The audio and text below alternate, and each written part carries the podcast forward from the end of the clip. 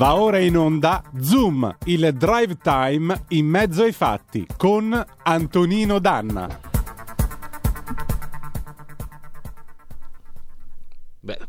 Come sigla niente male, la mettiamo ancora un po', si può rimettere, ovviamente Giulio Cesare Canelli a parte tecnica, una così semplice richiesta non si può fare, qualcuno avrà riconosciuto la voce, io me la sto riconoscendo da solo perché mi piace autosentirmi e mi riconosco. Quando mi parlo da solo, Marco Pinti Eh, tornato a Marcello casa Pinti. come Lessi e accanto a me il mio pastore del Bernese preferito Pierluigi Pellegrin.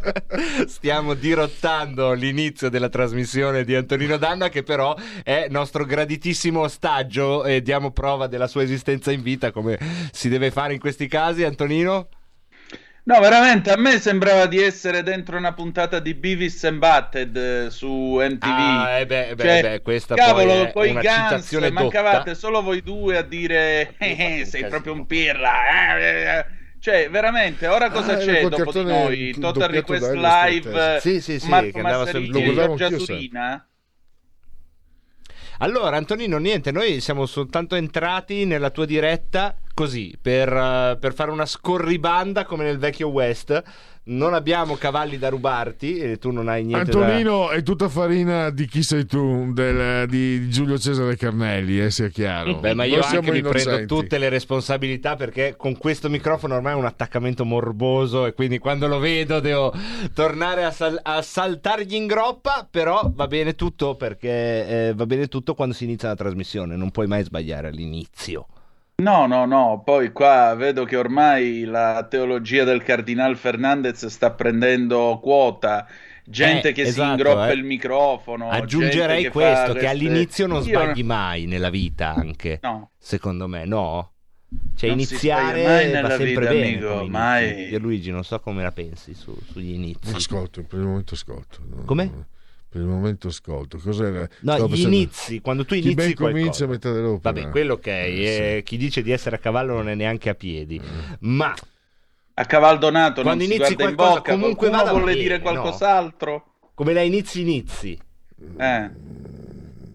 Prende le distanze Pierluigi Pellegrini No, l'inizio, l'inizio è quando apri la porta. eh, Se, se la apri male, se, se- se non si apre, se la trovi chiusa, Eh, sì, se quello- scricchiola, se cigola. No, devi aprire la porta bene. Ah, tu dici che anche l'inizio va fatto Eh, bene, invece per- no, io sono più... attenzione, no, eh, non per gli altri, per te. Degli altri chi se ne importa, è per te che devi aprirla bene, perché nel momento in cui l'hai aperta bene hai equilibrio e serenità. E vedete voi come volete posizionarvi, non so se questo sarà il tema della trasmissione di Antonino, non credo, però ra- ragionate, riflettete, secondo me invece l'inizio comunque vada è sempre giusto, perché se inizia qualcosa è sempre giusto, quindi non potete Ma sbagliare. siamo all'inizio. sulle magiche magiche, quindi non possiamo eh, errare. non è possiamo sempre errare. giusto sulle Certo, magiche certo, magiche. su queste giusto? magiche magiche Antonino, quando vuoi prenditi la linea, non, non Grazie, so, fai come se grazie fosse la tua trasmissione. E, e toda colpa delle armi, della società delle armi, della società dell'egoismo, Ah, la società per azioni, ma è toda Sì. colpa dell'Occidente. Ah, allora, allora, puntatone. E allora noi ci mettiamo in ginocchio sui ceci ad ascoltare Antonino Danna. Intanto dal Marco Pinti un saluto affettuoso a tutto lo spettabile pubblico. Grazie per Luigi Un Pellegrini per questo minuto grazie. che aggiungiamo al nostro eh, ridente passato. E chi lo sa, se tutto va come deve andare, forse un giorno ci risentiremo sulle magiche magiche onde. Magari.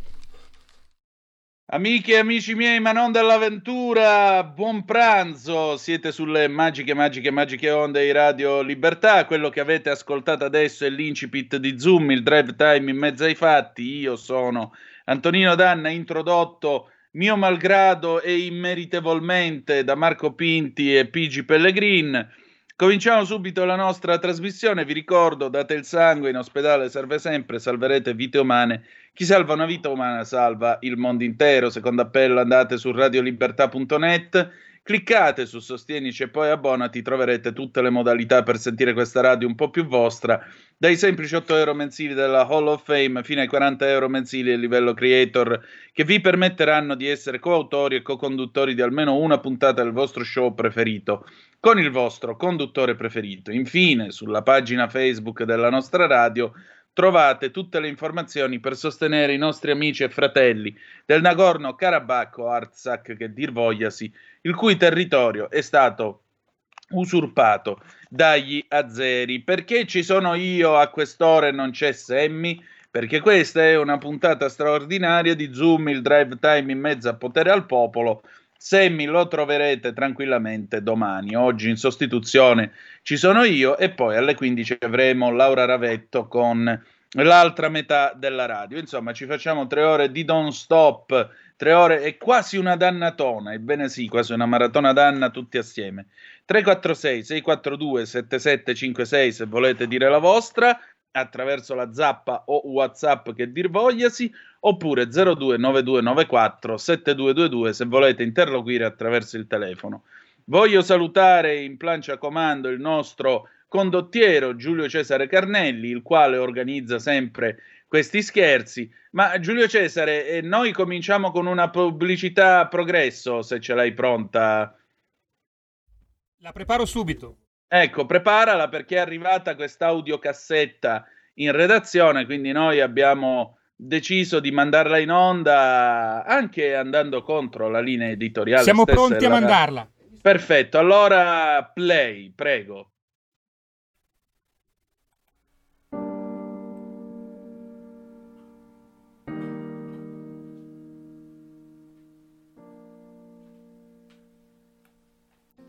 Io prima mangiavo il salmone, sapete, noi fissati con la palestra, o mangiavo la bresaola, cancellato tutto, un po' perché non voglio più mangiare carne né pesce, un po' perché non è più fattibile. Io non riesco più a prendere neanche il tonno. Danilo è stato ministro dei trasporti in questo paese, ma oggi dopo aver assaggiato la scatoletta di tonno a Montecitorio, non riesce più a prenderla e non mangia più salmone. Aiuta Danilo a ritrovare una vita. Segui la sua rubrica Controinformazione. Aiuterai Danilo a sentirsi più felice, a fare pranzo sul ponte di Genova e a percorrere finalmente il tunnel del Brennero e quello del Gran Sasso, già inaugurato da Maria Stella Gelmini. Grazie. Ecco, io spero che il vostro cuore di ascoltatori sia rimasto toccato. Aiutiamo il giovane Danilo che eh, non è più ministro dei trasporti e delle infrastrutture, aiutiamolo eh, in questo momento così grave, manifestiamogli la solidarietà ed è per questo che stasera io mi scofanerò dell'ottimo tonno in scatola e eh, che diamine. Allora, continuiamo la nostra trasmissione e, e il tema di quest'oggi, il tema di quest'oggi è l'istruzione, la scuola, il mondo della formazione. Vi racconteremo, vi porteremo a conoscere due realtà diverse. Oggi avremmo dovuto eh, collegarci con il liceo classico Michele Morelli, dove è in corso il Festival delle Arti, la quarta edizione del Festival delle Arti. I ragazzi stanno realizzando tutta una serie di eventi culturali, ma ahimè, eh, purtroppo è mancata la corrente, mancherà fino alle ore 16 e senza corrente è difficile fare la radio, per cui per i miracoli ci stiamo attrezzando. Ma detto ciò, noi vi porteremo a occuparci di due tipi di formazione. La prima è una storia che francamente eh, tocca non poco, perché in quest'epoca così materialista c'è ancora chi ha molto interesse a occuparsi del soprannaturale, soprattutto di apparizioni, soprattutto eh, di fenomeni soprannaturali, veri o falsi che siano. Ora c'è un corso che permette di distinguerli, è cominciato all'Università Lateranense in quel di Roma, a guidarlo è un amico, oltre che un collega, è un giornalista che si occupa di cose vaticane e religiose, è David Murgia. Io l'ho sentito stamattina perché, incredibile ma vero, un corso che apparentemente sembrava fatto per preti e suore ha avuto un vero e proprio boom di iscrizioni da parte di avvocati, criminologi e non solo. State a sentire un po', vai Giulio Cesare. Allora, quest'oggi a Zoom è tornato a trovarci un amico, un collega, è David Murgia, giornalista ma anche presidente del GRIS. Adesso ci faremo dire da lui che cos'è il GRIS perché eh, vi ricordate qualche tempo fa vi avevamo raccontato di questo nuovo corso che stava attivando presso l'Università Lateranense in quel di Roma a proposito del sacro e c'è stata un'incredibile sorpresa perché anziché fare il pieno permettete la battuta, di preti e suore, chi si è presentato e si è iscritto a questo, a questo master? Dicelo tu David, ben trovato. Ben trovato a te Antonino e un saluto a tutti i telespettatori. Sì, infatti come dicevi tu ci aspettavamo un pienone di preti e suore, invece abbiamo avuto un pienone di laici, soprattutto professionisti, avvocati, architetti, medici, criminologi, biologi, tutti pazzi per il sovrannaturale, tutti pazzi per il sacro. In effetti il corso che proponiamo come GRIS, il GRIS è un'associazione eh, cattolica riconosciuta dalla Conferenza Episcopale Italiana, è l'acronimo di gruppo di eh, studio, di ricerca e informazione socio-religiosa. In realtà il nostro programma, la nostra proposta formativa è un po' intercetta un po' tutte queste eh, voglie eh, e eh, se vogliamo desideri di conoscenza, di conoscenza di che cosa? Del soprannaturale.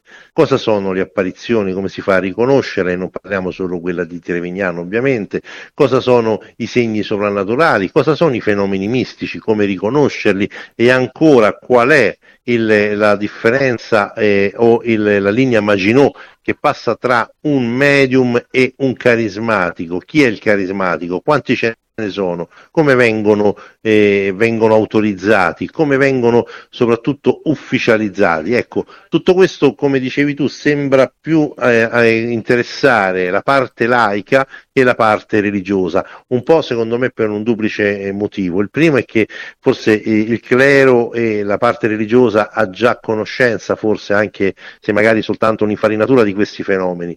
Il secondo è che secondo me nelle chiese, o meglio la Chiesa, ha un po' abbandonato il soprannaturale, non ne parla più e quindi è chiaro che appena, eh, come in questo caso, esce un corso che, che, si occupa solo di soprannaturale, ecco che arrivano gli iscritti e, che, e soprattutto ecco che arrivano i laici pazzi di soprannaturale. Pazzi di soprannaturale, però permettimi la battuta un po' maligna, ma da, diciamo così, addetti ai lavori, tu molto più di me, abbiamo la possibilità, possiamo permetterci sto lusso quanta ignoranza religiosa hai trovato?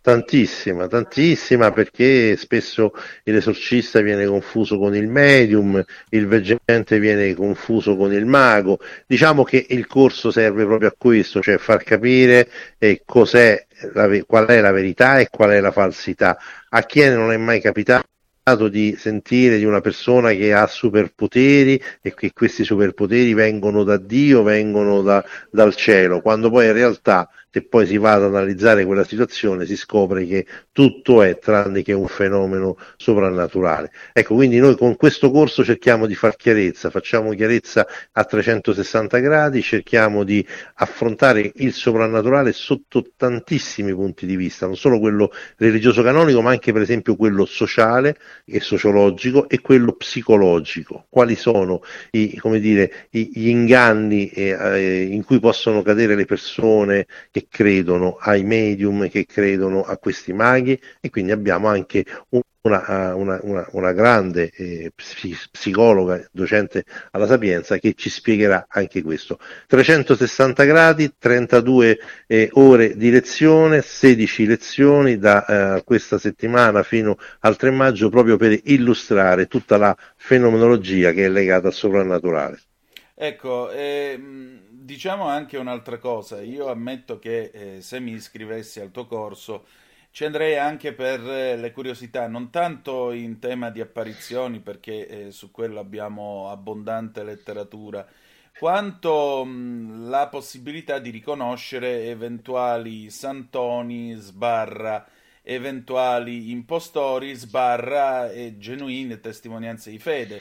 Cioè, che differenza passa tra Natuzza Evolo di Paravati che in Calabria eh, aveva le emografie, quando le mettevano i fazzolettini sulle piaghe, sulle stimmate, uscivano fuori le scritte in aramaico e un eventuale, un volgare truffatore. Eh, Natuzza non lo è. Eh, esattamente questo è, è, è l'ottica su, con cui vogliamo affrontare e con cui abbiamo organizzato questo corso. Il corso dà dei principi base secondo cui eh, analizzare il fenomeno e le persone interessate. Innanzitutto si parte la differenza sostanziale tra un fenomeno come quello legato a Natuzza o come quello eh, che invece magari è legato ad una persona che è, è alla fine è, una truffatrice, è un truffatore, è proprio questo, che legame ha con la gerarchia. Esattamente nell'obbedienza che si sa, che si, mm, si conserva con la, il legame che si conserva con la gerarchia fa la differenza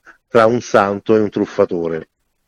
Senti, una delle critiche che vengono mosse al Concilio Vaticano II è, stato, è, è quella che insomma, il Concilio avrebbe tolto l'accento dalla cosiddetta pietà o religiosità popolare, che è in fondo quell'humus nel quale ci puoi trovare una come Natuzza oppure un impostore. Mm, il fatto che la Chiesa, tra l'altro, da ultimo si stia interessando di altro anziché le cose ultime della vita o della religione può essere, diciamo così, il brodo di coltura per eventuali fregature o sedicenti apparizioni? La devozione eh, popolare, secondo me, è ancora uno dei pochi, come dire, uno dei pochi rimasugli dell'autentica fede quando questa non è viziata da superstizione o forme di magia. È chiaro che santoni, veggenti, falsi veggenti e falsi mistici trovano proprio nell'humus della devozione popolare, come dire, il, il condimento perfetto, però il principio è lo stesso, la devozione popolare se regolata dall'autorità ecclesiastica può diventare invece una, una, santa cosa. Pensiamo appunto al caso di Natuzza Evolo, che forse è l'esempio più eclatante. No? Natuzza, proprio in, un, eh, dire, in quel magico sud di cui qualche antropologo parlava, trova spazio e trova la sua piena missione. Eppure a breve Natuzza Evolo sarà di, dichiarata beata. Quindi quando la devozione eh, popolare non è marchiata e non è infetta o infettata da superstizione, funziona ed è, un'ottima, eh, dire, è, un, è, è un, ottimo oh, fenomeno che va assolutamente difeso.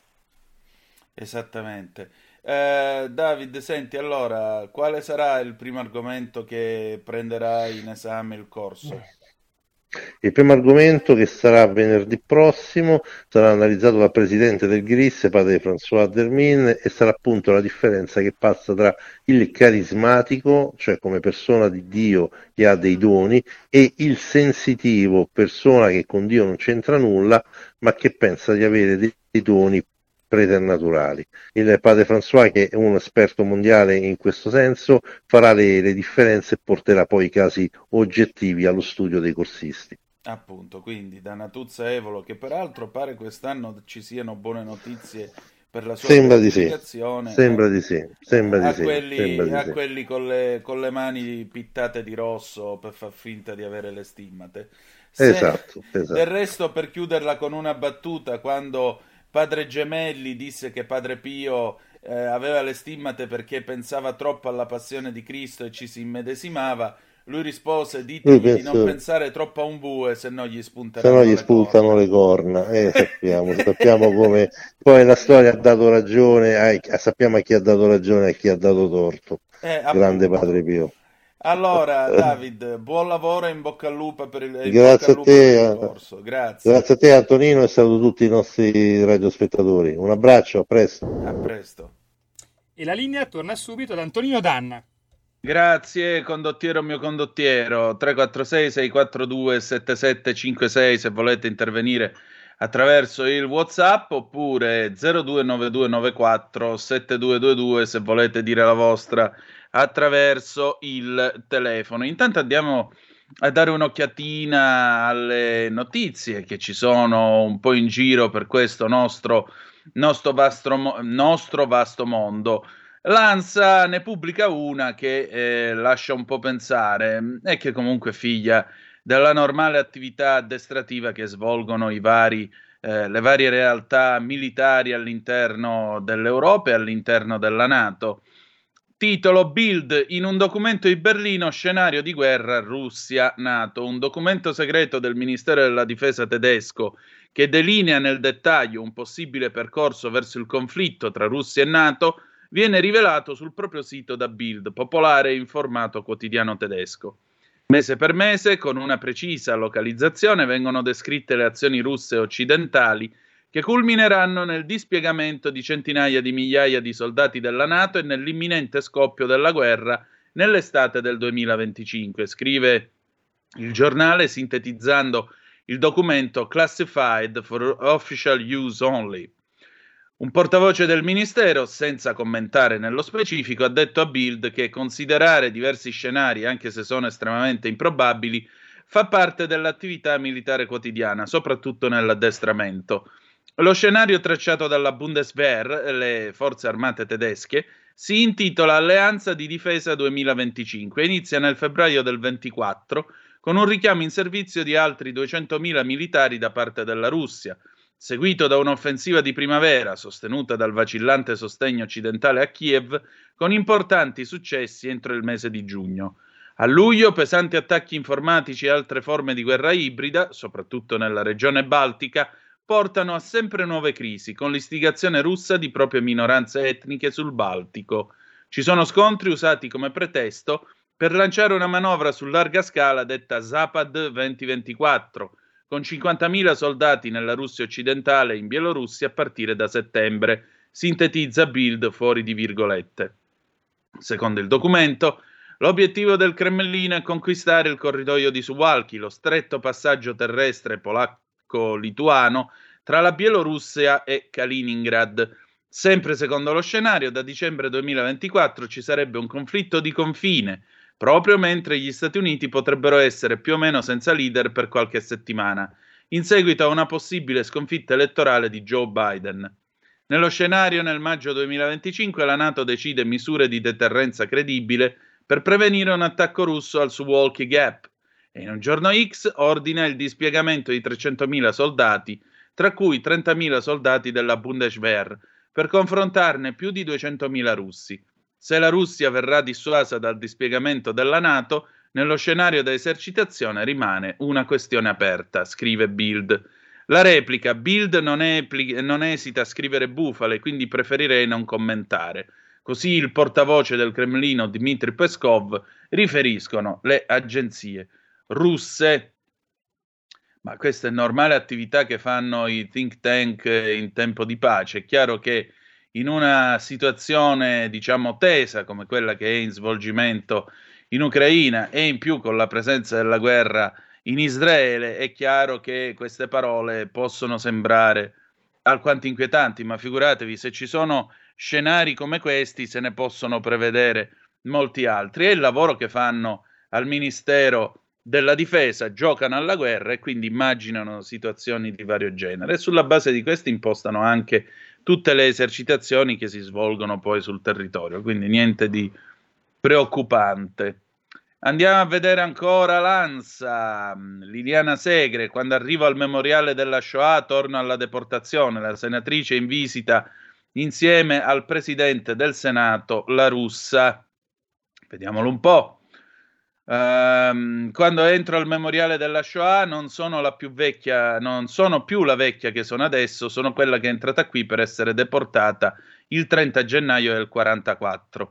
Lo ha detto la senatrice a vita Liliana Segre arrivando al binario 21 di Milano dove sta per iniziare una visita voluta dalla stessa senatrice con il presidente del Senato Ignazio La Russa e i membri della Commissione straordinaria per il contrasto dei fenomeni di intolleranza, razzismo, antisemitismo e istigazione all'odio e alla violenza che Liliana Segre presiede. Non l'ho mai dimenticato, ha detto ai giornalisti al suo arrivo, rispondendo a chi le ha chiesto il senso di questa giornata. Infine, ieri sera addirittura ascolti record, 3 milioni di spettatori per l'intervista di Fazio al Papa, intervista abbastanza in ginocchio se possiamo esprimerci in termini ecclesiastici, record per 9, programma più visto nella storia della rete, 3 milioni di spettatori, pari al 14,2% della platea televisiva italiana, di ieri sera hanno seguito le parole di Papa Francesco nell'intervista in esclusiva di Fabio Fazio a che tempo che fa.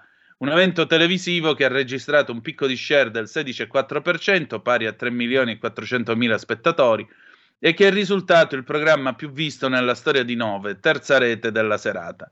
Inoltre, con 300.000 interazioni, l'hashtag CTCF è stato il programma più commentato della serata. Sì, un'intervista io lo, francamente ieri sera non l'ho vista, l'ho rivista stamattina su YouTube, è stato pubblicato l'estratto, 52 minuti sul nulla.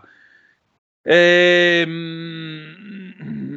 devo dire la verità, non capisco il senso di un'intervista nella quale l'intervistatore non è altro che genuflesso davanti all'intervistato con delle domande peraltro che eh, si supponeva fossero poste a uno che si occupa di religione cattolica e eh, a un certo punto gli è stata posta una domanda che accosta la tracotanza, la hubris, la hubris greca, il karma, tutte queste robe qua, al concetto di penitenza cristiano, quasi l'idea, eh, l'idea che ci sia un Dio che punisce, un Dio che castiga. E francamente è stato, credo, uno dei momenti più imbarazzanti di questa, di questa intervista, almeno mh, per me che l'ho, che l'ho vista, non dico da detta ai lavori, comunque io di queste cose scrivo da vent'anni, quindi penso di aver imparato qualcosina pure io. Molto poco, ma qualcosina. La domanda fondamentale ovviamente è stata a proposito delle benedizioni sui gay, il Papa ha detto di sentirsi solo e in questo mi ha ricordato una delle prime cose che Paolo VI scrisse nel suo diario quando divenne pontefice, disse eh, la posizione è pinnacolare, di solitudine pinnacolare. Bene sì, essere il Papa significa essere questo, un uomo solo. E però lui si incoraggiava a prendere delle decisioni. E qua invece Bergoglio prende e dice: E vabbè, però se non siete d'accordo me lo dovete venire a dire. Sì, e anche se te lo veniamo a dire, tu comunque non cambi l'opinione, aggiungerei. Aggiungerei anche che eh, la spiegazione data dal, dal prefetto per la congregazione della dottrina della fede, brevi benedizioni alle coppie dello stesso sesso da 10-15 secondi, è una spiegazione che francamente vacilla e che io trovo imbarazzante. Se io fossi un omosessuale mi sentirei quasi insultato da una cosa del genere. Ma comunque. Va bene, noi ce ne andiamo in pausa alle 13, 30 minuti e 44 secondi, poi torniamo con un pezzo del 69. Mario Tessuto, Lisa dagli occhi blu, a tra poco. Stai ascoltando Radio Libertà. la tua voce libera, senza filtri né censura. La tua radio.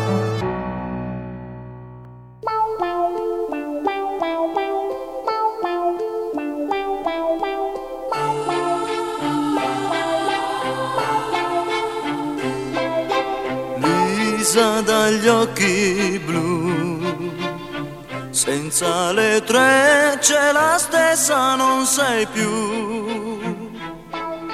Piove silenzio tra noi, vorrei parlarti ma te ne vai. Eppure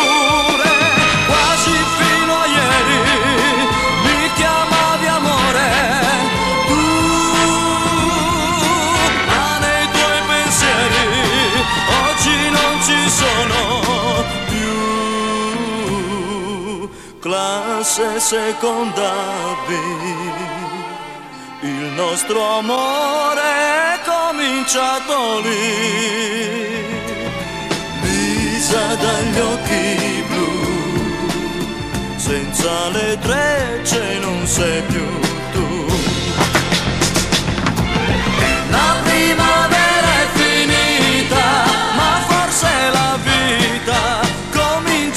comincia così.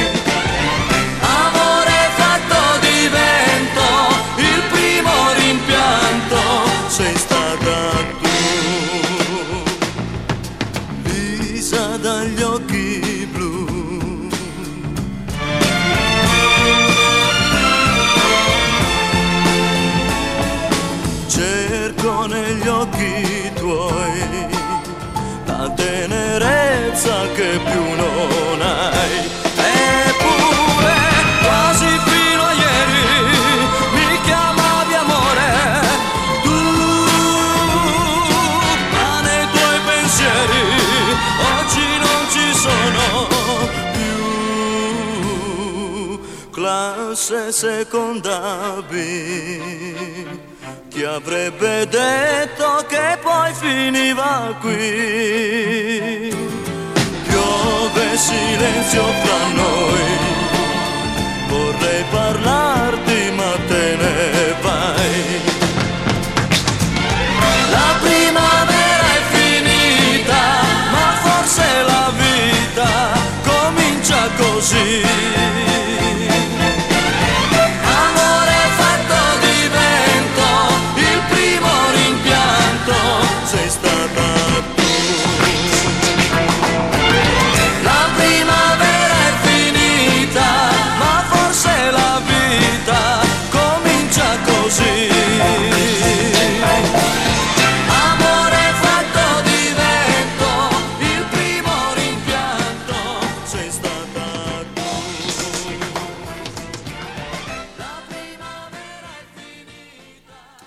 Canzone indimenticabile, Lisa dagli occhi blu, un evergreen. Ridiamo la linea ad Antonino Danna.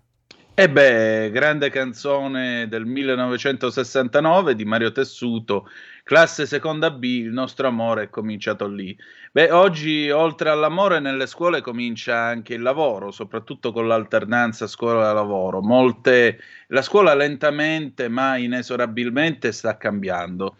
E ora noi vi portiamo a Venezia, precisamente alla Fondazione di Venezia, dove il percorso scuola-lavoro vuole essere un'occasione eh, non tanto per avere un'alternativa a noiose ore di lezione, quanto alla vera e propria scoperta della consapevolezza del lavoro, con i suoi sacrifici, con eh, le sue sconfitte e le sue vittorie.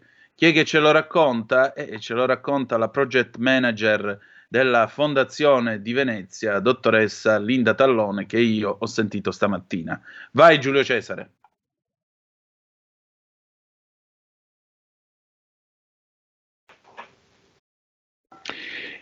Questa puntata di oggi è una puntata che abbiamo voluto dedicare soprattutto al tema dell'istruzione e della formazione. Io ho il piacere di avere con me come gradita ospite Linda Tallone, che è project manager per quanto riguarda le attività istituzionali della Fondazione di Venezia.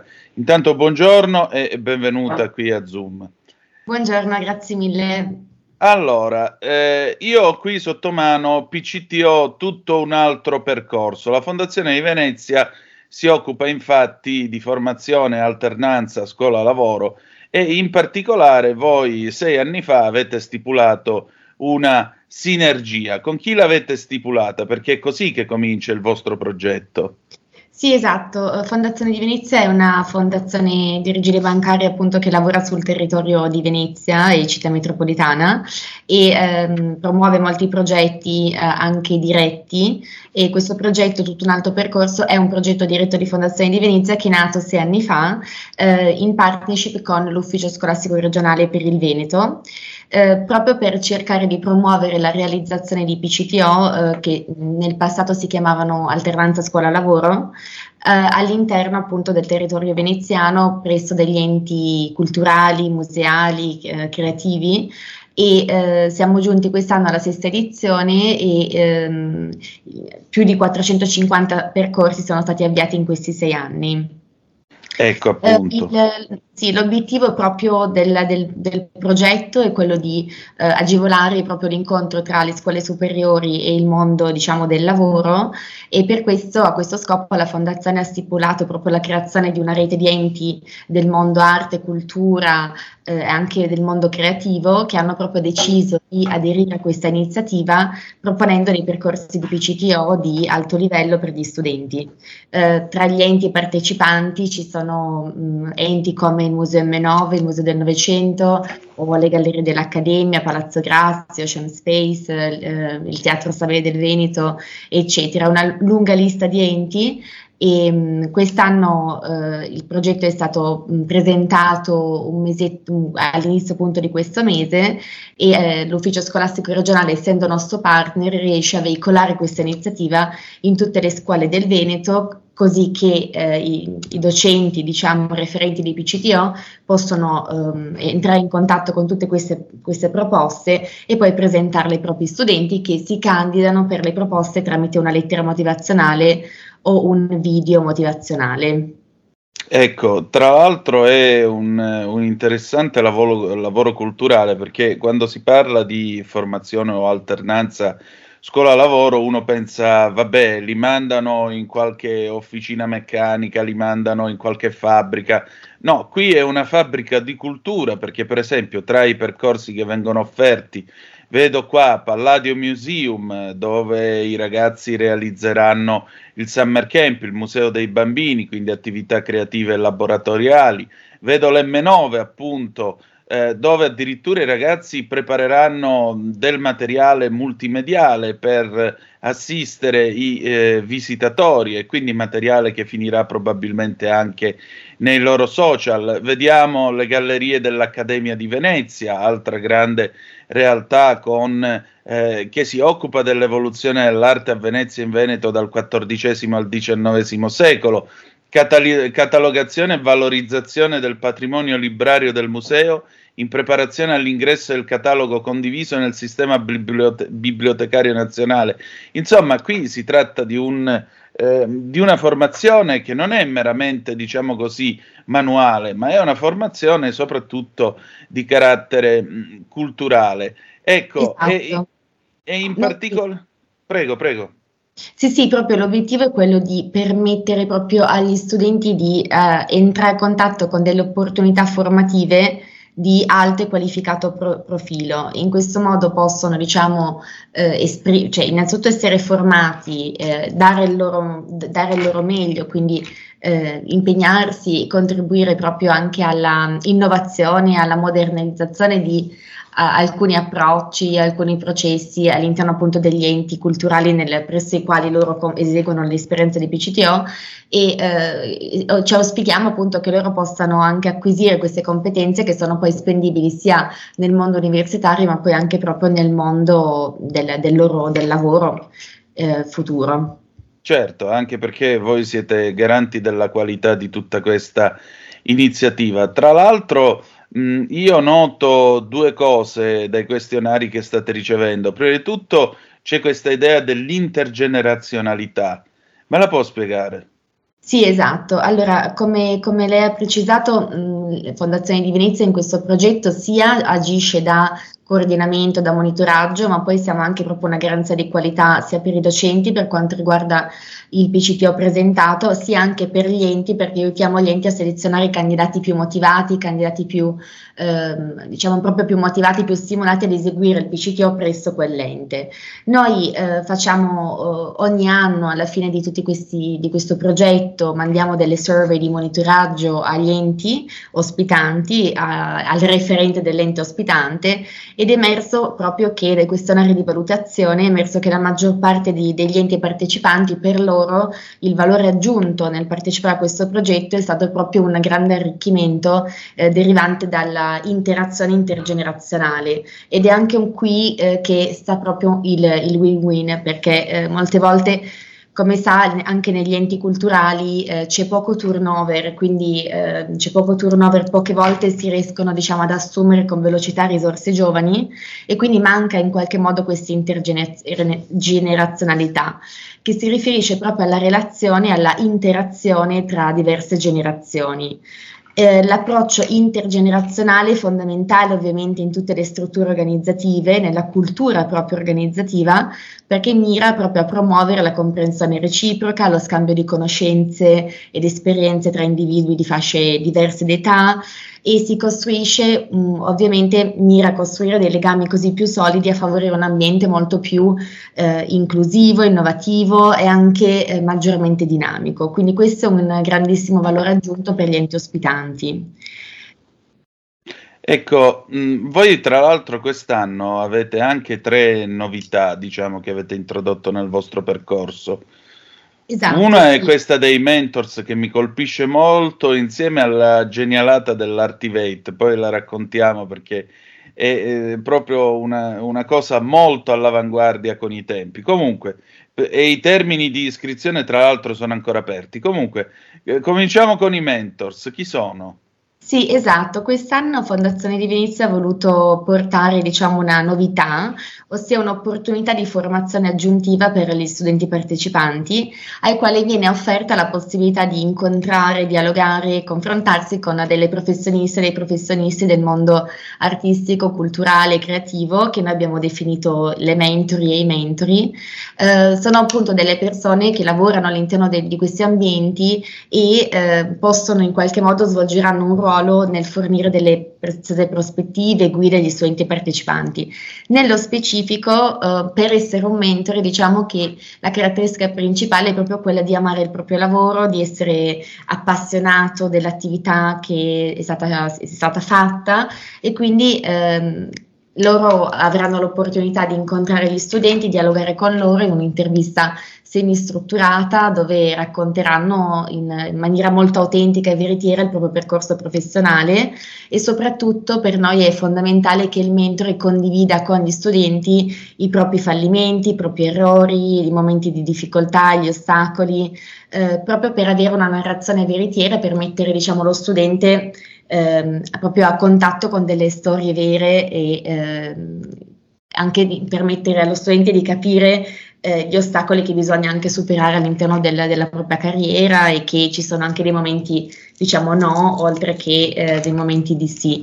Questo eh, perché eh, molte volte anche lo storytelling è un po' bias, eh, lo storytelling che viene fatto molte volte anche da, nella comunicazione più tradizionale. Invece in queste interviste vogliamo entrare in, in qualche modo in maniera più diretta in contatto con, con queste storie. Quest'anno eh, abbiamo dei mentori eh, molto molto interessanti.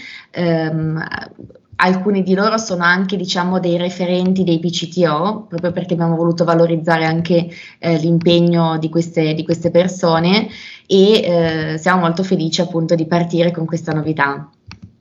Ecco, tra l'altro io apprezzo molto il fatto eh, e che lei abbia delicatamente posto l'accento su questo tema, cioè i mentori racconteranno anche i loro fallimenti. Questa mi sembra la distinzione tra un'offerta seria, che è quella che fate voi, e il reality show, tipo quelli che vediamo in televisione, con tutti questi giovani talenti che non aspettano altro che il successo. Invece è la vostra serietà è in questo, nel raccontare la realtà per quello che è la realtà professionale, che non è fatta di applausi, ma è fatta di serio impegno, anche perché eh, il serio impegno contempla appunto i fallimenti, gli ostacoli e tutto quello che si è dovuto superare e le delusioni che possono esserci nell'ambito di un, eh, di un lavoro. Quindi questa onestà intellettuale credo che sia alla base, tra l'altro, di quel discorso di garanzia e di serietà di cui parlavamo prima e di cui voi siete appunto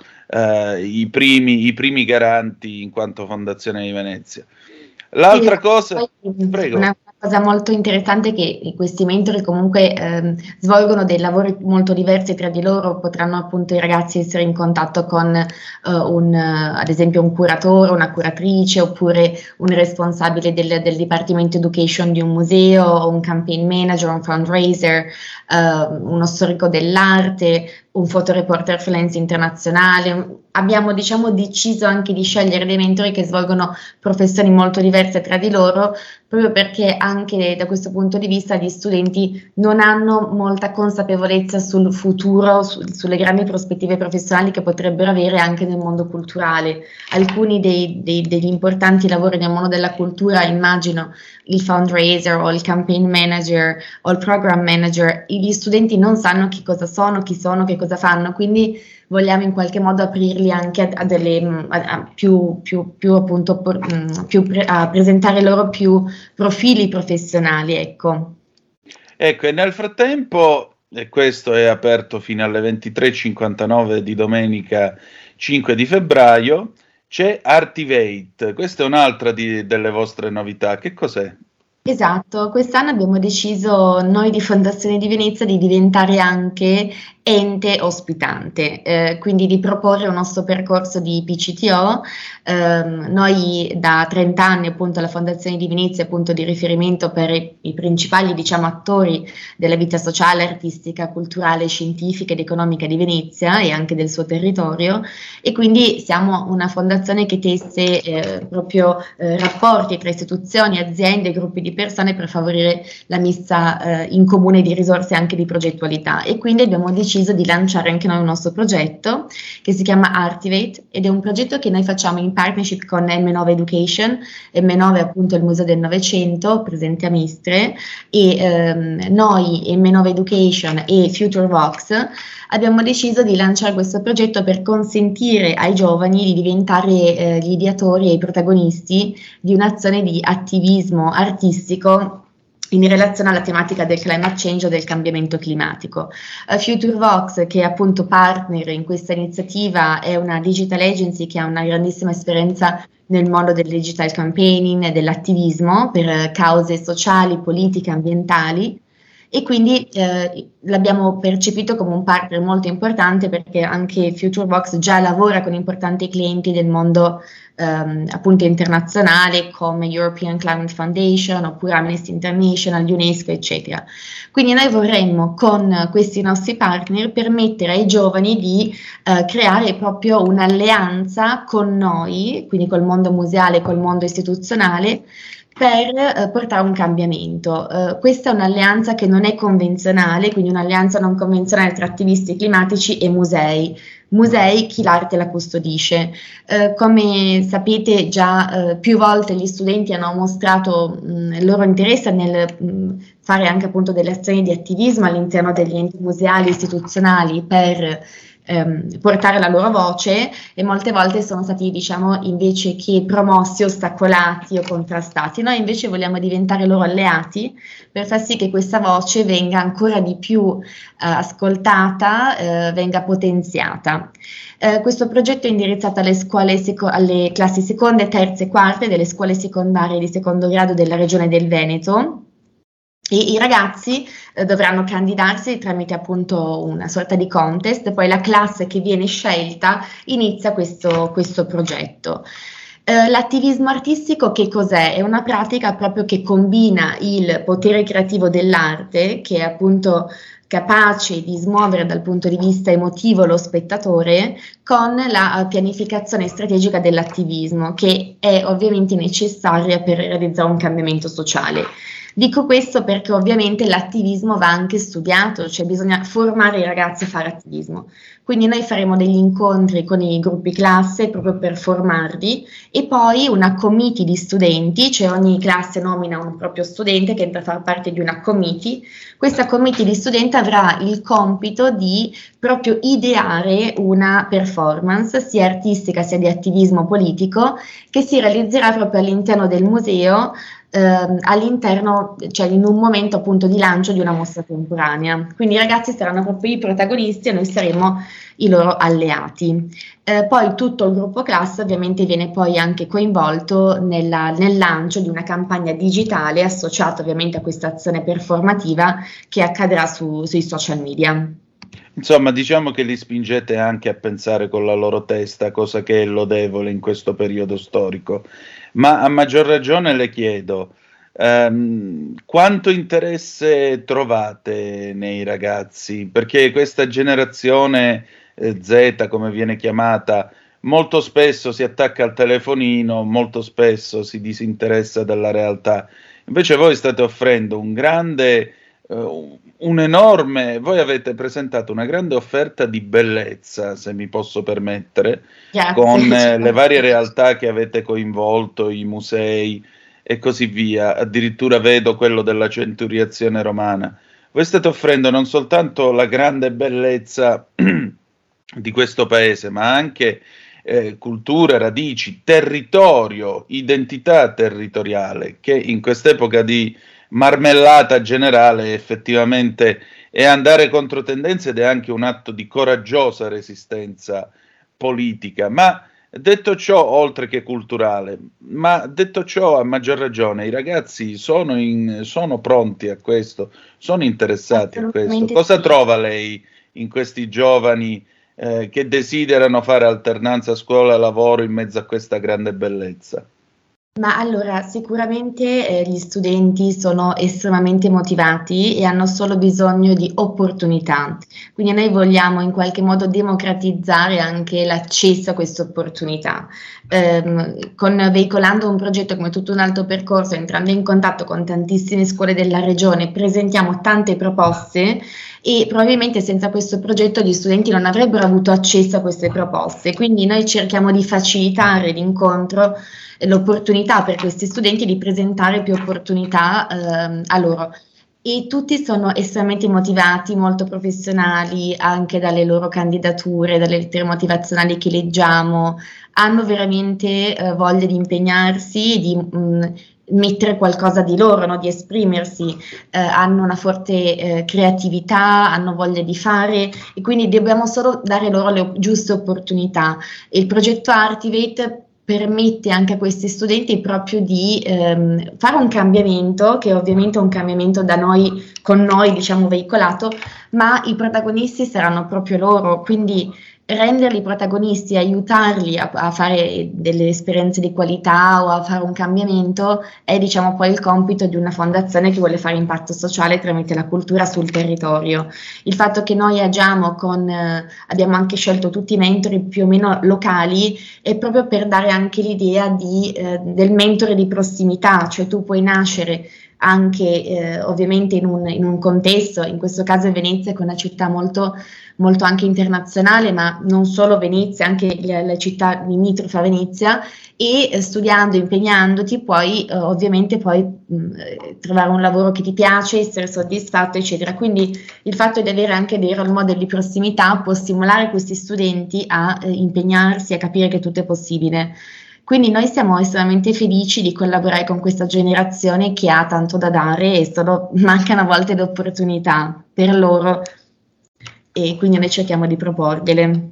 Certamente, e mi sembra un'iniziativa lodevole. Senta, per chiudere una domanda, diciamo così, di servizio. Chi si può iscrivere, come e fino a quando? Sì, allora tutte le scuole per partecipare al progetto Tutto un altro percorso, cioè gli, i docenti referenti eh, ci mandano ovviamente le candidature degli studenti entro l'11 febbraio, noi abbiamo questo, questo, questa scadenza e eh, invece per partecipare al progetto Artivate la scadenza è il 5 febbraio.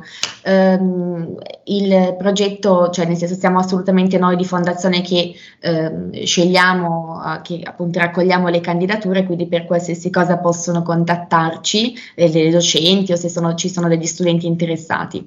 E, um, ne approfitto per, per, appunto comunicare un'altra no- novità. Quest'anno abbiamo già stipulato un protocollo di intesa, cioè una partnership anche con il CSV, il Centro del Servizio per il Volontariato eh, di Venezia e quest'anno lanceremo eh, ad, a settembre anche una edizione di tutto un altro percorso volontariato, cioè gli enti ospitanti saranno delle associazioni del territorio, delle ehm, ONG, eccetera, proprio per permettere agli studenti di ehm, fare delle esperienze di volontariato e di noi promuovere il volontariato sociale perché eh, dai, dai, dati appunto statistici proprio anche emerge che eh, gli studenti più giovani sono coloro che fanno più volontariato in Italia hanno voglia appunto di eh, impegnarsi per queste cause sociali e ambientali e anche qui noi diamo loro l'opportunità di fare tutto ciò presentando questo progetto e eh, tantissime già associazioni stanno aderendo a, questo, a questa iniziativa e eh, che è aperta anche ovviamente agli istituti tecnici e a tutti gli studenti delle scuole secondarie di secondo grado. E allora avremo modo di raccontare anche questa parte del vostro cammino. Grazie. Grazie mille, grazie mille a voi. C'è un equilibrio tra tutte le cose. Luce e ombra. Bene e male. Non ci saranno più regole. Il popolo si sta sollevando. Se quell'equilibrio viene turbato, l'universo lo corregge. Ogni sabato, ore 16. Ogni domenica, ore 14. Il grande cinema. Movie Time. Con Vincent. Il mondo ha di nuovo bisogno di te, della tua magia. l'intrattenimento, l'azione, l'avventura. Movie Time, la magia del cinema. Dentro l'ignoto. Quella è la destinazione. Radio Libertà, vi aspettiamo. Direi che siamo alla resa dei conti.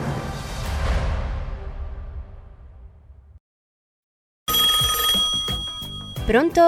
Avvocato, Mi dica. c'è bisogno di lei. Sono l'avvocato Celeste Collovati. Con me parlerete di pensioni e di diritto del lavoro e tutte le problematiche inerenti al lavoro. Ciao a tutti, sono Massimo Leonardi, avvocato e dottore commercialista. Con me parleremo di diritto tributario, diritto societario e danni da mala sanità. Sono l'avvocato Giorgia Colombo. Con me parlerete di immobili, condominio e diritto dell'arte. Vi aspettiamo! Vi aspettiamo! Vi aspettiamo! L'avvocato risponde ogni giovedì dalle 17 alle 18. C'è bisogno di lei.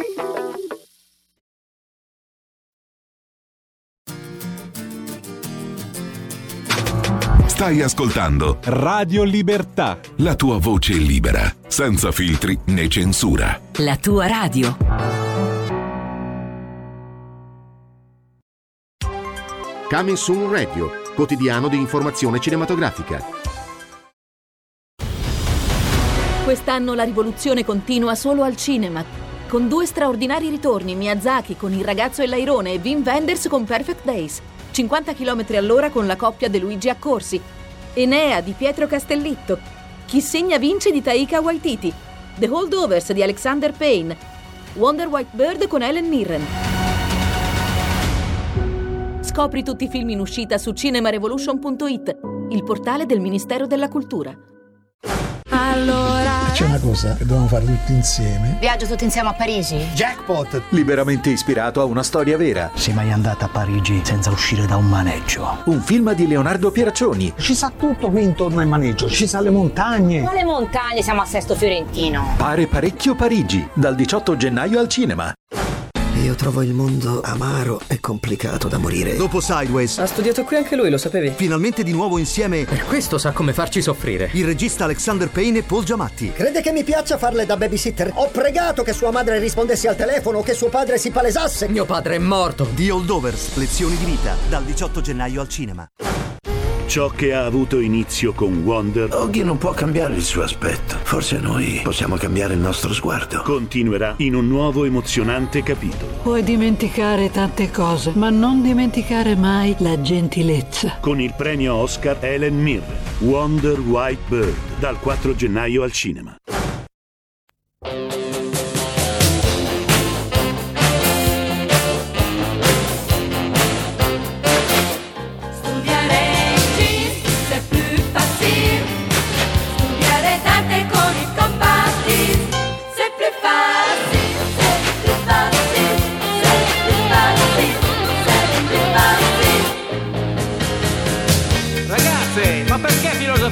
Non ce l'insegna il Vasco Rossi?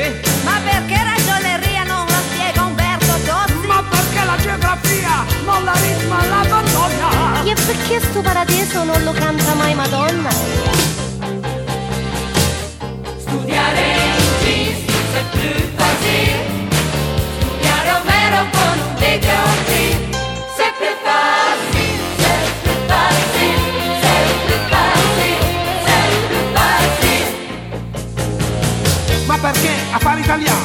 Ci stanno dalle robe? Ma perché come bidello non ci sta Simon Le eh? Ma perché non c'è Bruce Springsteen a insegnarti un po' di box? Cioè, ma perché a fare ginnastica non ci sta Samantha Fox? Studiare jeans, c'est plus facile. Studiare Ariosto con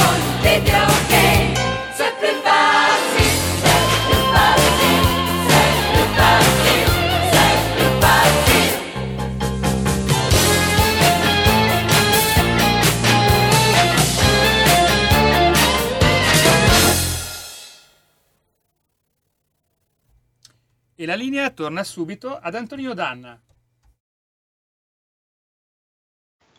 Carnelli? 3. Antonino, di chi è questo? No, quella era un'altra. Eh, eh, eh, eh, cerchiamo di, no... Sì, ma, ma, sai Antonino che io devo sempre cercare di caricaturare un po' il tuo personaggio da Moby Dick, Moby Dick del metaverso. E vai, siamo a posto, tanto c'è già la stazza.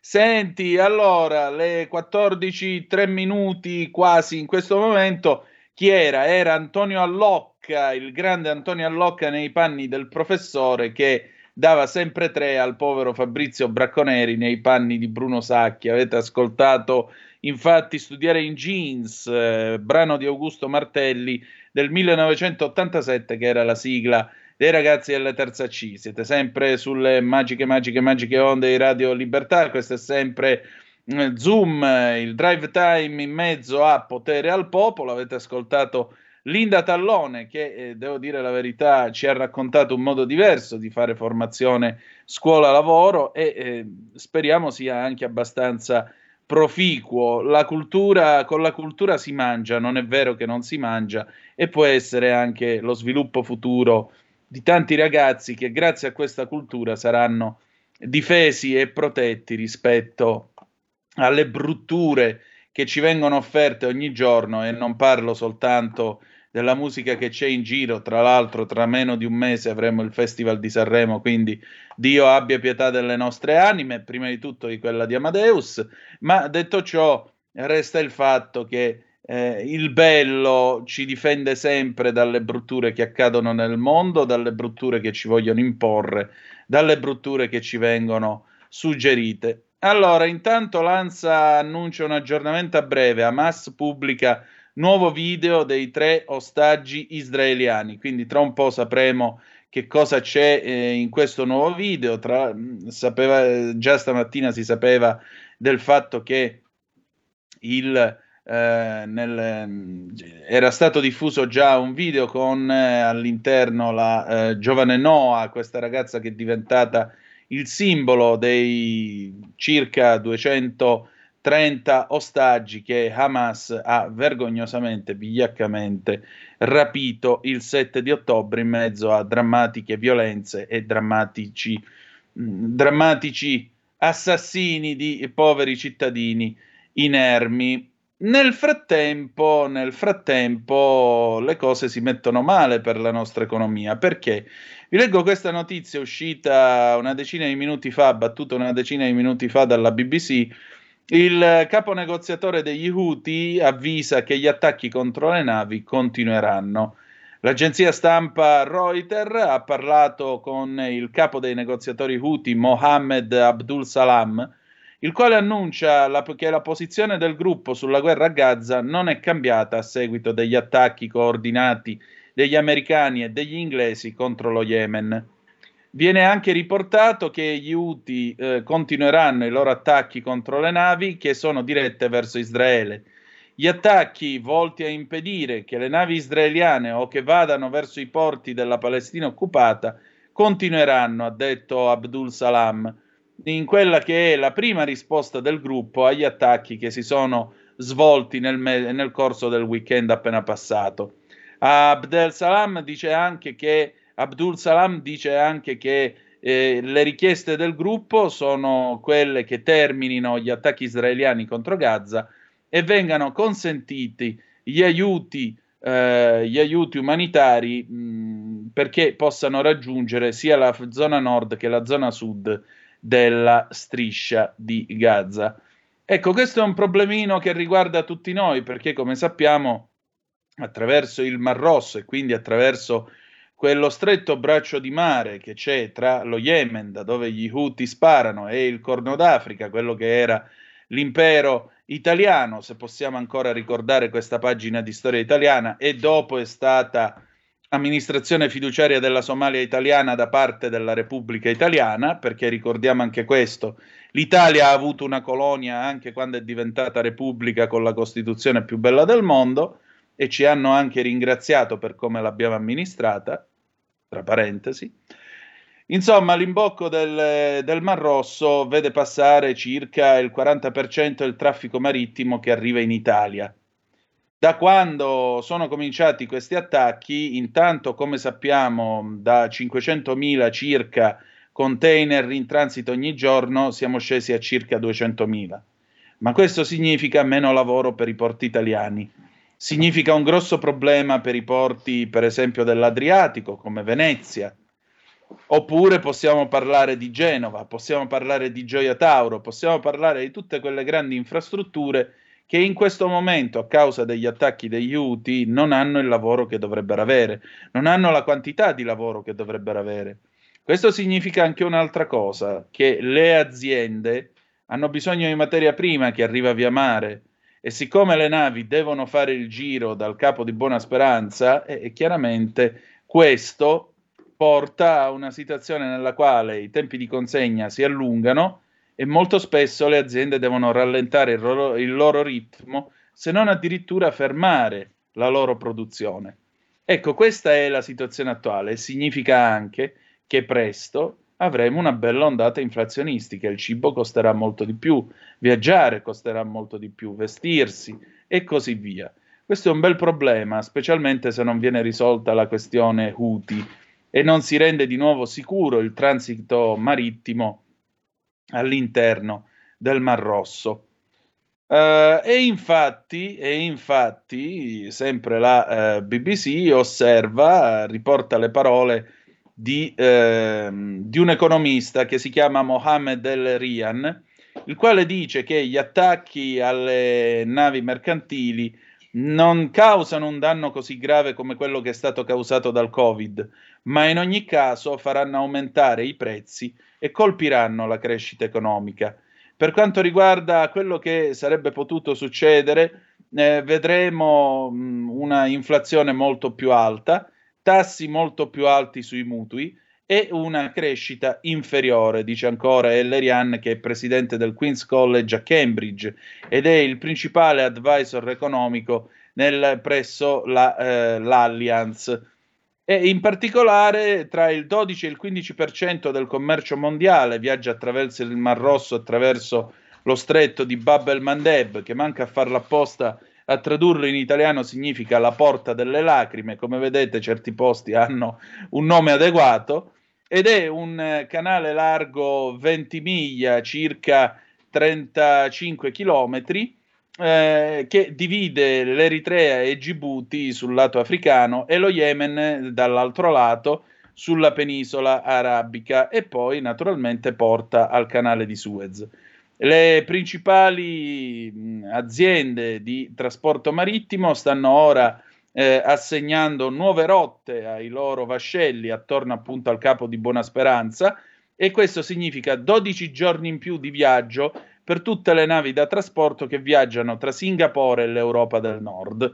Quindi provate a immaginare invece che cosa significa tra Singapore e naturalmente lo stesso Mediterraneo. Io ora vi faccio vedere questa cartina che è stata pubblicata dalla BBC. Eh, Giulio Cesare, la metto qua nella chat così la facciamo vedere ai nostri telespettatori. Questa è una cartina della BBC Guardate la distanza, la differenza, diciamo così, tra eh, le due distanze. Ecco qua, allora voi vedete questa rotta ipotetica appunto che eh, va da Taiwan fino a raggiungere il Regno Unito, ma nel mezzo possiamo mettere anche i porti italiani, chiaramente. Guardate, la eh, linea blu, eccola qua, la linea blu va verso eh, il canale di Suez, passa nel Mediterraneo attraverso il canale di Sicilia, lo stretto di Gibilterra e poi raggiunge l'Inghilterra. Quindi sono 18.555 chilometri, quindi 10.019 miglia nautiche. Invece, se si va attraverso il capo di Buona Speranza, che è la rotta rossa, che vedete, le miglia sono 13.422, ossia 24.858 km. Cioè stiamo parlando di eh, 6.000-7.000 miglia in più.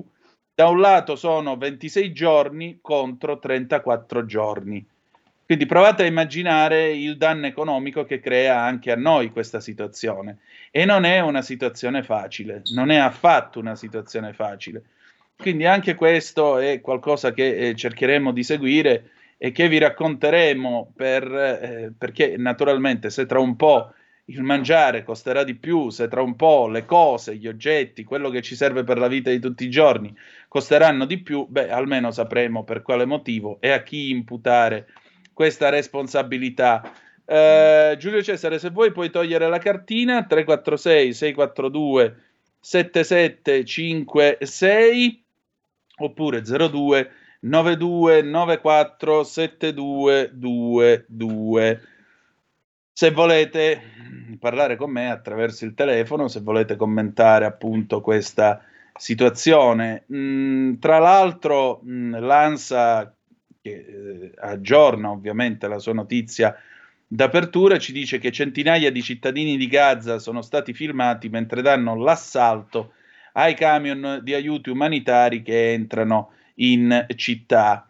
Sono scene che francamente in questo paese abbiamo visto quando sono sbarcati gli americani nel 1943. Lo ha riferito Arez, che cita Arez è uno dei più prestigiosi giornali israeliani di area di centrosinistra, un po' come Repubblica, se volete, che cita Al Jazeera allegando un suo filmato. La zona filmata dovrebbe essere quella di Moassi, sulla costa di Rafah, nel sud della striscia, dove sono ammassati gli sfollati dal nord. Hamas ha anche pubblicato su Telegram un nuovo video dei tre ostaggi già mostrato una prima volta ieri. In questo recente i volti di Noah Argamani, Yossi Sharabi e Itai Svirsky si muovono come nei giochi delle slot machine e sono accompagnati dalla scritta Che pensi? Ancora vivi? Tutti morti? O alcuni vivi, alcuni morti? E subito dopo Hamas sostiene Stanotte vi informeremo del loro destino. Permettete, io lo trovo di una crudeltà unica. Eh, io veramente, cioè giocare, eh, giocare alla slot machine, voglio dire, questo lo dico anche per quelli che scendono in piazza con le bandiere della Palestina. Se questo a voi sembra umano, se questo a voi sembra civile. Gente che fa i video e che usa quindi anche l'arma dei media come arma eh, politica e anche come arma militare, ovviamente, nei confronti di questa gente e gioca con le vite delle persone. Che ne pensi? Ancora vivi, tutti morti, alcuni vivi, alcuni morti? Stanotte vi informeremo del vostro destino, del loro destino, vedremo. Biden, non dimenticherò mai il dolore e la sofferenza che ho sentito nei miei incontri con le famiglie degli ostaggi americani, lo ha detto il presidente USA Joe Biden in una dichiarazione a 100 giorni del 7 ottobre. Citato dal Times of Israel, l'America sta ancora lavorando per riportare a casa più di 100 persone innocenti, tra cui almeno 6 americani che sono ancora tenuti in ostaggio da Hamas a Gaza, ha proseguito il presidente USA. Riaffermo ancora una volta la mia promessa a tutti gli ostaggi e alle loro famiglie. Siamo con voi. Non smetteremo mai di lavorare per riportare a casa gli americani, ha precisato Biden. Cento giorni di prigionia a Gaza sono davvero troppi. Gli Stati Uniti non avranno riposo finché tutti i rimanenti ostaggi, compresi sei americani, non saranno riuniti ai loro cari, ha scritto su X il segretario di Stato americano Anthony Blinken, facendo eco a una precedente dichiarazione del presidente Joe Biden. Ma, signore e signori, si è materializzato sullo schermo direttamente in studio Lorenzo Viviani incredibile. Buongiorno. Amici, amici, ma non dell'avventura, benvenuti sulle magiche, magiche onde di Radio Libertà. Qui è Antonino, è Lorenzo Viviani che vi parla dagli studi di Radio Libertà. È un piacere, ciao Antonino, è un'emozione Beh, più che altro. Eh, buongiorno, però dovremmo essere in due, ma avremo modo di rifarci tra non molto. Assolutamente sì, assolutamente sì, anzi una volta sarebbe bello veramente condurre una puntata insieme a te dagli studi di Radio Libertà. Qua è veramente, mi sento veramente come, ora lo so che un, un uomo di, di, di chiesa, uh, di religione come te, un, un, credente, lo considera molto blasfemo quello che dice. Mi sembra di essere quasi, guarda, un clima sacro, quasi essere in chiesa qua, poter parlare direttamente dalla sede, non dalle sedi distaccate di Radio Libertà, ma proprio nel suo cuore. Bellissima, bellissima emozione, Antonino. Eh beh, ma sai, la radio è bella fatta da studio, è che non sempre è possibile, però la radio è bella sempre. Ma da studio ammetto che ha un sapore un po' diverso, perché sai, quando Carnelli ti guarda e vedi che si accende la lucetta rossa, l'adrenalina va a mille e andando a mille poi uno si sente lanciato. Da casa la lucetta rossa che si accende lì sul bancone non c'è, uno se la deve figurare, però garantisco che la strizza arriva esattamente come quando si è là. Assolutamente cui... sì, assolutamente sì. Mi spiace aver interrotto, e lo dico anche ai nostri radioascoltatori, naturalmente. E, e, insomma, è una nota, diciamo, di, di, un po' più lieve rispetto alle notizie che leggevi e a tutto quello che stavi riportando della politica internazionale. E ricordiamo naturalmente, venerdì ci sarà un mega puntatone che ci vedrà in Liguria entrambi, quindi mi verrei a trovare. Sarà una bella puntata dove parleremo di tanti temi dell'agricoltura.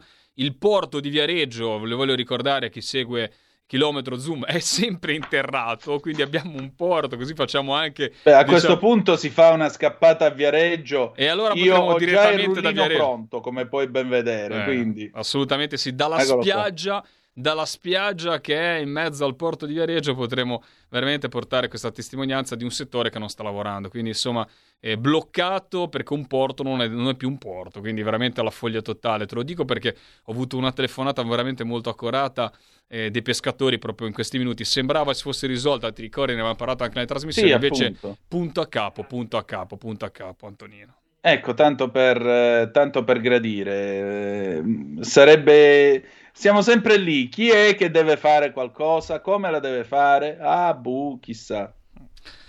Chi è Bene. responsabile di? È sempre quello il quiz in Eh, questo assolutamente paese. sì, assolutamente sì, con eh, un'autorità portuale regionale che eh, scappa dal confronto anche con i pescatori, è assurdo. Fra parentesi ricordiamo che è un porto che eh, ospita cantieristica, ospita tante altre attività, diciamo anche economicamente anche più importanti del settore della pesca, che stanno facendo veramente far brutta figura a una città importante italiana, un porto importante italiano e soprattutto una- un, un simbolo del- dello yachting, del, del- del Made in Italy, di quello bello, della- della- anche della nostra genialità nel costruire imbarcazioni performanti, nuove, lussuose, che vengono praticamente da tutto il mondo a vedere. Ecco, tutto il mondo vedrà, ve- vede in questo momento un porto insabbiato, quindi puoi renderti conto ma non parleremo solo di questo, parleremo anche di agricoltura, parleremo di altri, di altri tanti temi.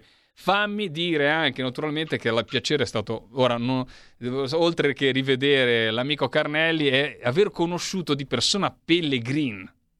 Per aver Eh. conosciuto dopo anni di ascolto, io lo dico, guardate, è come sentire, è come, non so, quando si incontra l'attore famoso, no? Dici, trovi Tom Cruise per la strada, sembravi, sembra che lo conosci da tempo perché l'hai visto in tutti i film, no? È, è un'esperienza mistica conoscere Un'esperienza, è stata Pellegrini. un'esperienza mistica. Ho fatto, gli ho stretto la mano. È anche un mezzo, mi sono diciamo quasi, diciamo, un- un- quasi inginocchiato. Perché quando senti una persona che la senti eh, e sei abituato a sentirla, magari in macchina per tanti anni, questa guardate, io lo consiglio anche alle varie feste, magari dove è presente Radio Libertà, Pontida, ai radioascoltatori. È bellissimo incontrare le persone che magari hai sentito tante volte, ti hanno accompagnato eh, in macchina mentre sei nel traffico, ti hanno accompagnato eh, mentre lavori, magari fai altre cose, o anche in casa, non so, eh, mentre fai le pulizie. La radio è una cosa meravigliosa, eh, che è un mezzo che sinceramente deve vincere, e spero che vinca la sua battaglia con i social, perché eh, è una cosa che ti permette di fare entrambe le cose. Lo, lo ricordo ai nostri ascoltatori, i social, eh, quando sei al volante non li dovete utilizzare, anzi non utilizzateli mai quando siete naturalmente eh, impegnati in altre, perché non violate il codice della strada, ma è anche una cosa di buon senso eh, essere concentrati solamente sulla guida perché rischiamo veramente di farci male noi e fare male al prossimo. Esatto. Invece la radio è meravigliosa perché l'ascolti, ce l'hai vicino, è un compagno e una compagna che ti porta, eh, insomma, ti fa compagnia, ti fa riflettere e soprattutto Radio Libertà fa riflettere tanto. Io devo ringraziare veramente, e lo posso dire da questa, da questa postazione, eh, tutta la redazione di Radio Libertà perché se ho fatto un po' di politica nella vita l'ho fatta anche grazie all'ascolto delle rassegna stampa al mattino e a questo ragionamento che c'è sempre. Lo dicevo prima con l'amico Pellegrin, eh, il fatto di avere dei giornalisti, bravi giornalisti, ti aiuta, ti dà un punto di vista, ti fa ragionare, cosa che purtroppo si fa sempre meno, Antonino. Esattamente, eh, si fa sempre meno e noi abbiamo invece bisogno di teste pensanti. Abbiamo bisogno di discussione, abbiamo bisogno di varie idee, abbiamo bisogno soprattutto del rispetto dell'interlocutore, la polemica sulle idee, mai sulle persone. Perché ultimamente si fanno solo dei gallinai e basta. Tu capisci qualcosa quando segui, eh, quando segui qualche, eh, qualche programma in televisione? Io no. No, ma lì sono diventate ormai arene fammi dire Antonino, dove tu si urla un po' di più, si urla di meno, anzi guarda, non è più neanche il ragionamento. Vince chi è più paradossalmente, fra virgolette, non me ne vogliano magari anche tanti bravi nostri politici, però quando sei più maleducato, no? quando riesci a sopraffare l'altro, sì. perché ormai è un match, è un'arena, no? E invece non ritrovi più cosa che i social, ormai i social ti danno già un pensiero preconfezionato, standardizzato, no?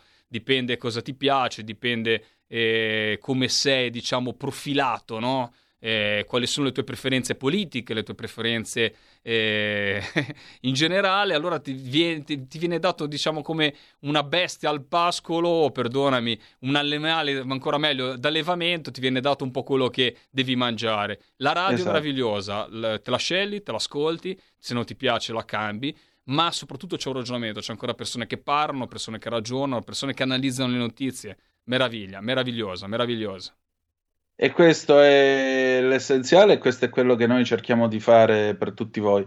Ah, allora ne approfitto, comunicazione di servizio, vedi se giovedì mattina puoi essere con le manine libere, che così intervistiamo Roberto Giardina. Assolutamente sì, anche perché Roberto Giardina ci deve portare una testimonianza fondamentale che è quello di quello che sta succedendo in quella della Germania. Ricordiamolo, mentre naturalmente un mondo un po' assopito a queste politiche green eh, stenta a fare le rivoluzioni, un settore che è quello agricolo, quello che subisce prima di tutti, prima degli altri, purtroppo queste follie assurde in cui eh, andiamo a criminalizzare prima di tutto un settore che è quello che ci porta al cibo sulle tavole, ecco, comincia a fare rivoluzione. L'abbiamo visto in Olanda, Antonino, l'abbiamo visto la vittoria in Olanda e comunque sia il grande consenso che ha avuto un partito che è un partito degli agricoltori. Ci hanno fatto un partito degli agricoltori e l'hanno votato non solo gli agricoltori, perché se me non avrebbero preso quelle percentuali, ma la gente che dà all'agricoltura questo fondamentale ruolo. E il ruolo che ha, quello di portare cibo sulle nostre tavole. Ma in Germania anche questo governo eh, rosso-verde, visto bene che ha fatto eh, non verde lega, ricordiamolo, eh, rosso-verde, verde ambientalista. Ecco, rosso-verde ha dato praticamente questa, questa, questa, chiusura al mondo dell'agricoltura per fare cassa, togliendo ad esempio il gasolio agricolo, visto che i, i, nostri agricoltori non se le fanno raccontare, gli agricoltori tedeschi, in cui siamo molto solidali, ecco, in questo momento, lo dico da, da, dal settore del primario, e stanno dando prova di essere organizzati e di naturalmente alzare il livello della protesta. Benissimo, eh, non c'è altro da aggiungere, sai, qui si cerca di parlare di cose concrete e molte volte mi viene a pensare a quella parte iniziale della febbre del sabato sera in cui Tony Manero si lamenta perché chiede l'aumento al suo padrone gli dice se me lo dai il venerdì, no, io i soldi te li do il lunedì, perché se te li mangi il venerdì tu non pensi mai al futuro, ti mangi tutti i soldi, arriva lunedì che sei senza un soldo. Eh, ma io me ne fotto il futuro. Eh no, Tony, il futuro prima o poi arriva e fotte te. Ecco, eh, per quanto non molto salottiero, ma il concetto è proprio quello, il futuro prima o poi arriva ed è fatto di concretezza ed ecco che i contadini hanno deciso di non farsi prendere in giro dal futuro. Assolutamente sì, Antonino. Poi non mi voglio dilungare perché ne avremo da parlare naturalmente tanto venerdì, ma il concetto di base è che si perde veramente l'agricoltore, penso che sia la prima persona che sia ambientalista da questo punto di vista, che abbia voglia naturalmente di anche rapportarsi e di migliorare il proprio mestiere, ma, altro, ma è il primo che sgama, perdonami la parola, diciamo da, da ragazzo anni 90, però che va a capire quando si tratta di fuffa, di politiche green fine a se stesse, oppure di vere politiche green, perché è uno che vive l'ambiente. Purtroppo noi ce la facciamo molto raccontare. Ce la siamo fatta raccontare anche con le macchine elettriche. Lo so che te sei un brucia dinosauri, un brucia combustibili fossili. Te eh beh, passione... dalla prossima settimana avremo modo di parlarne. Assolutamente, assolutamente. Assolutamente, però in tutto questo Ecco, sono stati i primi rispetto a tanti, e questo onora loro al settore primario, a capire le follie green. Cioè capire che quando si parla di alcune cose le, le bugie hanno le gambe corte. E il vero ambientalismo sì. lo fanno prima di tutto proprio un settore che è quello, lo ricordiamo soprattutto rispetto anche alla Germania, un territorio fragile come l'Italia, i primi nostri guardiani sono proprio gli agricoltori perché sono, fanno un'opera di protezione civile, non mi stancherò mai di dirlo, forse mi prenderanno per, insomma, eh, sarò, andrò a tediare naturalmente il pubblico ripetendolo, i nostri agricoltori fanno opera di protezione civile tutte, sul territorio. Quando perdiamo un agricoltore perdiamo un manutentore del territorio. Quando noi perdiamo un agricoltore perdiamo una persona che manteneva quel rigolo, manteneva quel fiumiciattolo, andava a pulire i fossi, manteneva i terrazzamenti. Ecco, questo. Esatto. Va bene, bene, allora io direi che possiamo chiudere in bellezza con eh, la signoria vostra. Visto l'orario, ci salutiamo con un pezzo di Pino Daniele del 1977, Natazzulelle Caffè, che a quest'ora un caffettino ci starebbe in effetti. Eh, dopodiché abbiamo qui Parlamento. Dottor Carnelli, cosa abbiamo per il, il qui Parlamento? Anastasio Carrà che risponde a un'informativa del ministro della difesa Crosetto sulla eh, guerra fra Ucraina e Russia. E al seguito ci salutiamo con una canzone di Kanye West, I Wonder del 2007, scelta dalla nostra Sara, che ringrazio. Grazie per essere stati con noi e alle 15 ci ritroviamo con Laura Ravetto per l'altra metà della radio. Lorenzo, se vuoi restare pure per quella, eh, siamo mi sa qua. che dovrò scappare, però dai, tanto mi prenderò un bel caffè adesso con l'amico Carnelli, dai, scroccherò un bel caffè a Radio Libertà. Scherzo, lo paghiamo, lo paghiamo, anzi invito sempre i nostri ascoltatori, chi ne ha la possibilità, chi può naturalmente non si chiede sacrifici in questo momento troppo dif- difficile, però chi ama questa radio, chi ama la libertà di questa radio, veramente un piccolo contributo vuol dire dare spazio a una voce libera, una, una delle uniche voci libere, anzi fatemi dire l'unica voce libera. Grazie a tutti voi, ci sentiamo venerdì noi, ciao a tutti! Grazie, a tra un po'. Stai ascoltando Radio Libertà, la tua voce libera senza filtri né censure, la tua radio.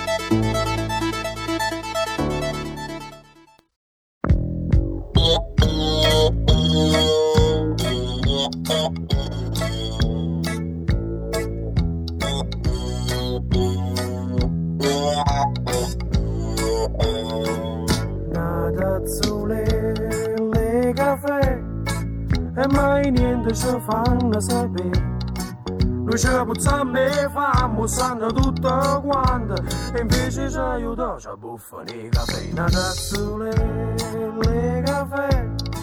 Che sigaretta coppa per un pare Che stanno chi ne sbaglia, fanno solo imbroglio. S'allisciano, si fattono, si pigliano il caffè. E noi passiamo e vai Noi non potremmo sopportare. E chi sta invece battono, si mangia la città. E noi passiamo e guai, noi non potremmo sopportare e questo invece era una mare, sono battono, si mangia la città.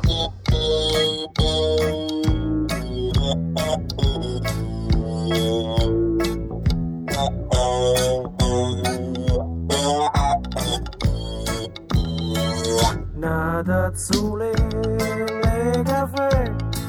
Acconciamo che chi non può sapere. E noi tiriamo annanzi che rolure panza. E invece ci aiuta a buffare caffè. Una tazzule le caffè. Che sigaretta coppa per un parere Senza ne palazzo fanno cose pazze. Ci girano, ci votano, ci vengono i tasse E noi passiamo e guai Noi non potremmo supportare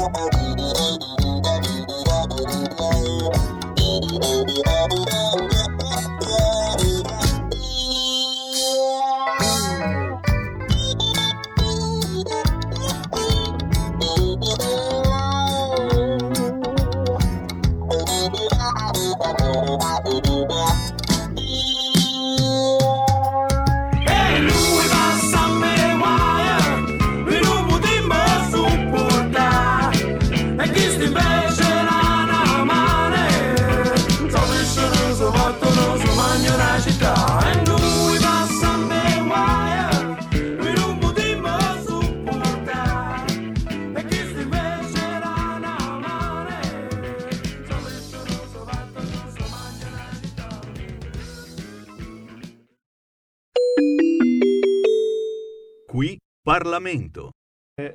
gli studenti, le studentesse, gli insegnanti dell'Istituto Comprensivo Leonardo da Vinci di Labico in provincia di Roma.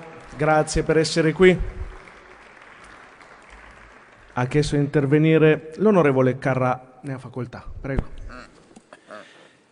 Signor Presidente, onorevoli colleghi, signor Ministro della Difesa, abbiamo ascoltato con attenzione le sue comunicazioni concernente tanto l'approvazione dell'ottavo pacchetto di aiuti diretti all'Ucraina quanto il varo decreto legge con il quale il Governo ha prorogato di un anno fino al prossimo 31 dicembre l'autorizzazione a sostenere Kiev.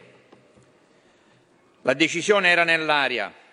Dal nuovo pacchetto di aiuti erano infatti informati tanto gli organi di stampa quanto il Copasir, che ha avuto accesso anche al dettaglio dei beni che saranno trasferiti all'Ucraina, invece segretati all'opinione pubblica italiana ed internazionale per un complesso di ragioni più volte spiegate. Siamo coscienti, in effetti, che è in corso un conflitto estremamente sanguinoso e violento, nel quale è importante mantenere una certa riservatezza sulle risorse che i militari ucraini possono opporre all'esercito russo. L'orientamento politico della maggioranza è comunque chiaro e ha trovato un riscontro anche in occasione della più recente seduta del Consiglio Supremo di Difesa, riunitisi al Quirinale l'11 dicembre scorso sotto la guida del Presidente della Repubblica. L'Italia, è stato nuovamente convenuto in quell'alto consesso, resterà al fianco dell'Ucraina fino al raggiungimento dell'obiettivo di una pace giusta ed onorevole, che noi identifichiamo con il ripristino dell'integrità territoriale ucraina e la conferma della piena libertà di Kiev in relazione alla scelta delle proprie alleanze internazionali. La situazione, avvertono non pochi analisti, non è delle più semplici. La controffensiva ucraina del 2023 non ha ottenuto i risultati sperati e si continua a combattere aspramente. Un dato rende meglio di altri il tipo di guerra che viene combattuta. Nel corso di una recente audizione presso la Commissione Difesa, l'amministratore delegato di Rheinmetall Italia ha ricordato come gli, gli ucraini stiano com- consumando ben 2 milioni di proiettili d'artiglieria all'anno, a fronte di una capacità produttiva americana ed europea di poco superiore al mezzo milione. Per aiutare Kiev, noi occidentali abbiamo dato fondo alle scorte. Gli ucraini da soli non possono sicuramente farcela.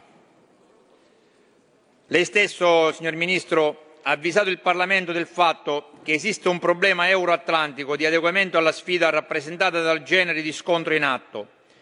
In queste condizioni è evidente che l'Ucraina ha bisogno più che mai del sostegno occidentale perché non esiste alcun automatismo che sia in grado di condurre, senza un nostro sforzo, Kiev alla vittoria o comunque al conseguimento di una pace accettabile. Va tra l'altro ricordato come Putin abbia di recente ribadito in una conferenza stampa gli obiettivi originari della campagna in corso, che vanno molto oltre le rettifiche territoriali, contemplando piuttosto la sostanziale negazione della sovranità ucraina.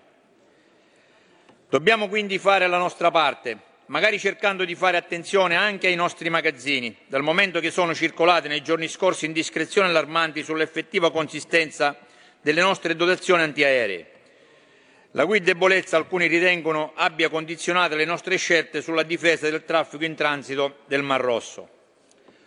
Oltre che sul decreto ministeriale relativo all'ottavo pacchetto di aiuti, che verosimilmente comprende tanto armi quanto equipaggiamenti non letali, è opportuno soffermarsi anche sul decreto legge di proroga al 31 dicembre 2024 dell'autorizzazione a rifornire l'Ucraina.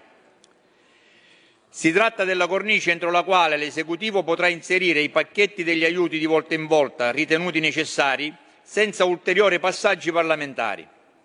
Ci saranno informative, come già accade adesso del resto, ma nulla di veramente più impegnativo. Siamo persuasi che il Governo sarà trasparente a tal proposito. Sappiamo che il provvedimento è stato approvato all'unanimità in Consiglio dei Ministri ed è già stato presentato al Senato per l'avvio del prescritto iter di conversione. Questo decreto legge, come altre misure dello stesso tipo adottate in passato, esige tuttavia un passaggio preliminare, un momento di verifica preventiva del consesso politico. Lei, signor Ministro, è venuto qui a sollecitarlo, quel consenso, e noi come Lega Salvini Premier certamente non lo negheremo e anzi auspichiamo che sia più largo dell'area di maggioranza. L'Ucraina ha ancora bisogno di noi, noi non possiamo voltarci dall'altra parte, neanche in presenza di eventuali indecisioni da parte di alcuni nostri alleati, che sono alle prese con campagne elettorali molto delicate. Onorevoli colleghi, Bisogna ammettere che le comunicazioni del nostro Ministro e le precedenti azioni di governo hanno certamente coinvolto tutti noi parlamentari a ragionare e riflettere su tematiche tanto ampie quanto complesse, dalle quali dipendono non solo equilibri interni al nostro Paese, ma anche dinamiche internazionali e globali. Ha detto bene poc'anzi lei, signor Ministro, parlando di pace giusta, perché oggi, più che parlare di pace giusta, dovremmo riflettere sulle norme che legittimano un Paese a ricorrere all'utilizzo delle armi per difendere i propri confini e la libertà di un popolo, quello ucraino, da attacchi esterni. Quindi il ricorso al principio di legittima difesa, fondato sulla esclusiva intenzione a voler ripristinare la pace in tutti quei paesi stigmatizzati da violenze, abusi e attacchi armati, al solo fine di distruggere gli ideali di democrazia e libertà di un popolo. Le continue violazioni del diritto umanitario internazionale da parte della Russia nei confronti degli ucraini ha provocato in noi, in tutti noi, un profondo sentimento di sconcerto, un giudizio morale che impegna ciascuno di noi in quest'Aula a impegnarsi con coraggio e determinazione al fine di difendere i valori di democrazia e libertà consacrati dai nostri padri costituzionali come fondativi dalla nostra tradizione repubblicana. Grazie.